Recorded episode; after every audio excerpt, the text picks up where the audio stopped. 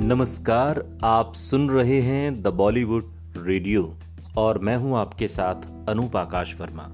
दोस्तों, आज किस्सा है शत्रुघ्न सिन्हा और अमिताभ बच्चन की दोस्ती का।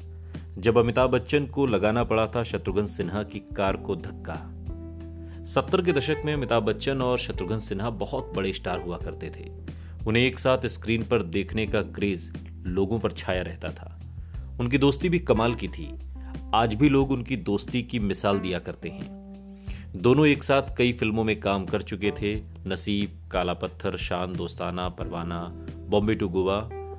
ये तमाम फ़िल्में दोनों के साथ में आई और रियल लाइफ में ही नहीं रियल लाइफ में भी इन दोनों की दोस्ती की, कमाल की केमिस्ट्री थी दोनों के बीच। अब जब दोस्ती इतनी गहरी थी तो इससे जुड़े कुछ किस्से भी हैं। और ऐसा ही एक किस्सा आज के इस पॉडकास्ट में हम आपको सुना रहे हैं।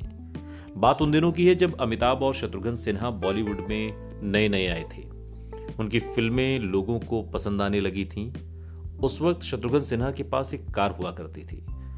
अमिताभ और वो अक्सर उस कार में फ़िल्में देखने के लिए सिनेमा हॉल जाया करते थे।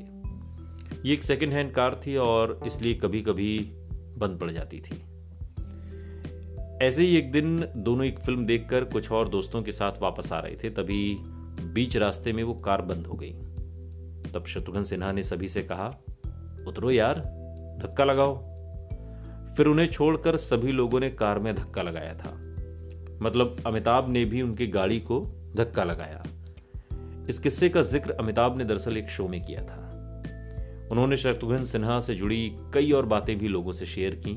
अमिताभ ने बताया कि शत्रुघ्न सिन्हा थोड़े लेट लतीफ थे।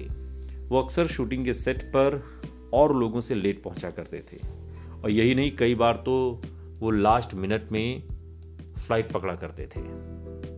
शत्रुघ्न सिन्हा और अमिताभ बच्चन की दोस्ती में कई उतार चढ़ाव आए, मगर दोनों ने हमेशा एक दूसरे का साथ दिया। आज भी दोनों बहुत अच्छे दोस्त हैं। सुनते रहिए। द बॉलीवुड रेडियो, सुनता है सारा इंडिया।